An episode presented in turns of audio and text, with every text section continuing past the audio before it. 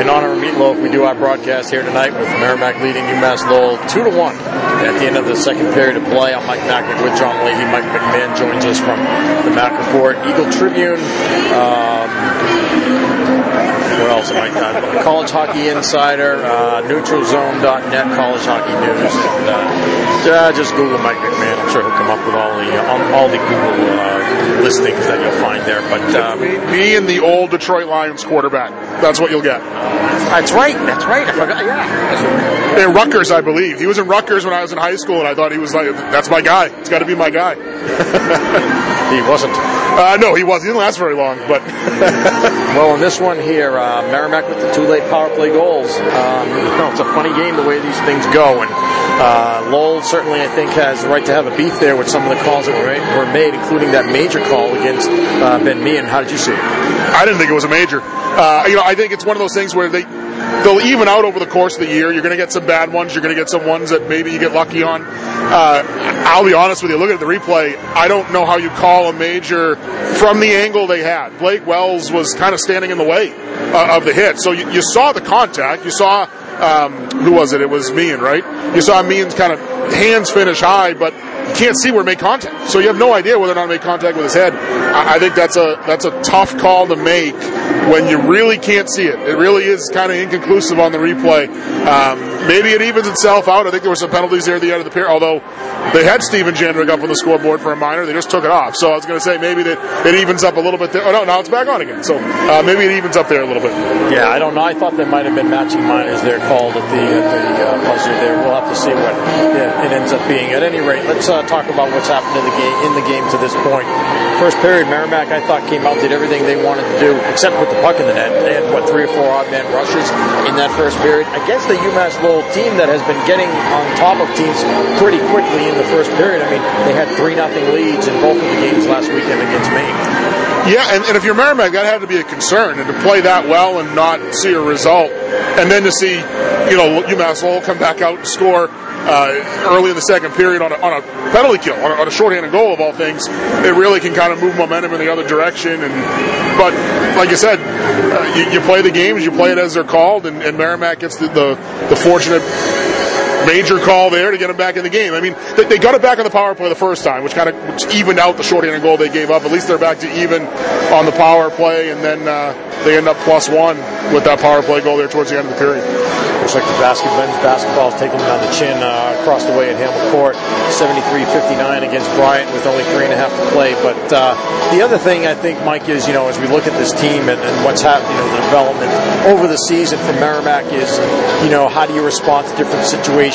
The different things happening, right? So this is obviously a pretty emotional game. I think you can tell that from the get-go here. Both these teams have been winning games lately. You can certainly find things that the both teams could have done better lately, but Merrimack's got a chance this weekend now to really, you win a game or two, you could find yourself in the top 20 in the pairwise nationally, and you're starting to think about potential NCAA tournament bid as well as getting closer to even the top 4 in Hockey East. And so you're in, with all of that as the backdrop, you then give up a goal like that on the shorthand, and it's just a disastrous kind of goal to give up. But so then you look at that and you say, okay, how are we going to respond to that type of situation?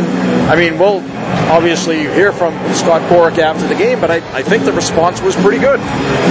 It was, and that's something they probably didn't have last year or the year before. As they were kind of going through that process of rebuilding this roster and rebuilding the program, they didn't have that punch. They didn't have that ability to answer when things, when a disaster happened, like a shorthanded goal in the second period. It would inevitably lead to another goal or two after. It would snowball, and before they'd be able to recover, it'd be 2-0 and 3-0 or something like that. But now, I think you saw them come out with really the next shift and have a pretty good response right away. Right when the power play was up, the Durflinger line went out, had a nice physical shift, got the puck deep there a couple of times, and it just kind of stopped everything, And then, of course, they've got the ability offensively to get themselves back in games where that's really the thing they've been missing the last couple of years. And it seems also like you see, Scott Borek knows how to use the personnel like that in terms of getting the guys out there that need to, turn the tide, as it were, after that kind of situation like you talked about. The guy, Jandrick is a perfect example. a guy that when he goes out there, he's going to make a little play, you know, that maybe another guy wouldn't make, but that's going to get you a scoring chance, or it's going to get the puck into the zone and get you some momentum or what have you. I mean, I think Jandrick has been arguably the star of the game tonight for Merrimack. Yeah, he had that one drive in the first period where he just beat his man wide and got to the net for a scoring chance. I think he may have even drawn a penalty on that play, too. Scott Borek said at the beginning of the year, there's a real difference with him when he's moving his feet compared to when he's not moving his feet. You saw on that play alone, and for most of tonight, he's kept his feet moving. I mean, he just beat his guy wide, kept his feet moving the whole time, driving to the net, and that's really what makes him effective.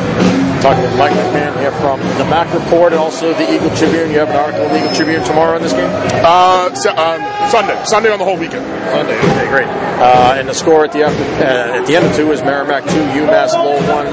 What else is going on around the league? What's big in Hockey East or College Hockey these days? Well, we'll find out tomorrow if Union and RIT can get out scholarships. I mean, I think that vote for the D3 Council happens tomorrow, so that'll be a big thing to watch. And, you know, not much will change, but it's a big thing for them to be able to kind of just level the playing field a little bit. These are the only two, right, in Division I that are affected by that if that passes, right? Just Union and RIT, nobody else?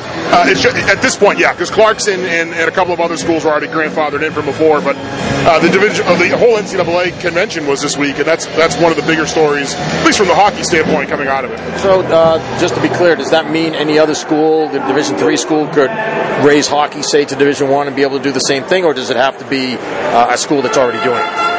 That's a good question. I'm not sure. I think it would be anybody could move up and offer athletic aid at that point, because now there was something that came out of the convention yesterday where basically the divisions have autonomy to kind of govern themselves, and this is one of the first things for Division III that they're considering.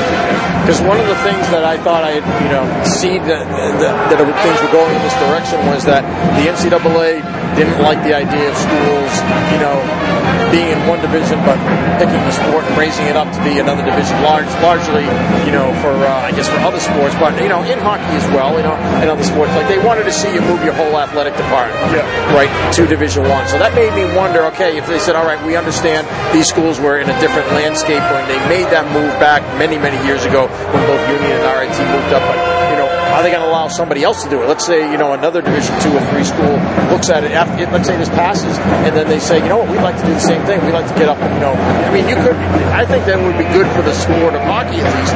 I'm just not sure if the NCAA is supportive of something like that. I don't know. And that's what, there's a lot of questions now, because now that they passed the new constitution this week where basically there's going to be a D1 council that governs D1 and a D2 council that governs D2 and all the way down. So the NCAA as a body is kind of less of a governing body at this point. It's in separate divisions that will govern themselves.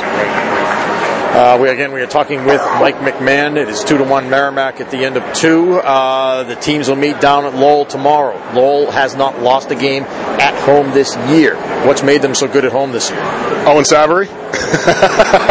Yeah, he's a big reason, right? I mean, when you have a goalie that's one of the best in the country, that's a big reason why. And I think it's just them as a team, the way they play. They're really hard in front of their own net. They're really they really defend hard in front of their own net. And then you put a goaltender on top of that. That's one of the best in the country, and it's a pretty good recipe, right? And I think they're I saw our note today. Their attendance in the Lowell Sun, their attendance is like 12th in the country. So it's, you're going to have a good atmosphere and things like that. So I think that's a big reason why.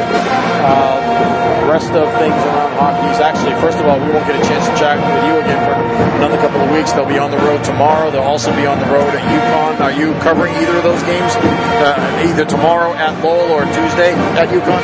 Tomorrow we'll be covering it remote, and Tuesday I'm not sure if I'll be down there yet or not. It's kind of a wait and see. It seems like Merrimack's almost at a crossroads here where, they've got this chance to maybe step up from where they've been and, maybe the lower, of that middle tier of teams in the league, probably the lower part of that tier, right? But a chance to move up, not only into the upper part of that tier, but closer to home ice in Hockey East. So how do you this game, tomorrow's game, Tuesday's game, these seem like big games.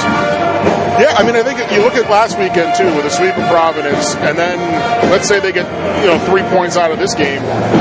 2 weeks ago, if I told you they were going to take 3 out of 4 against Providence and Lowell, you'd feel pretty good, I would think. So it's got a position, and not only, like you said earlier, catapulting near the mid-tier or top tier of the hockey standings, but also in the pairwise in a spot where they're going to be right in the bubble of maybe being an NCAA tournament team. And speaking of which, before we let you go, I think you took a look at the on College Hockey News. You can customize it and change some of the results and so on. You took a look at some of the results. It wouldn't have taken too much, right, for them to suddenly make a big jump?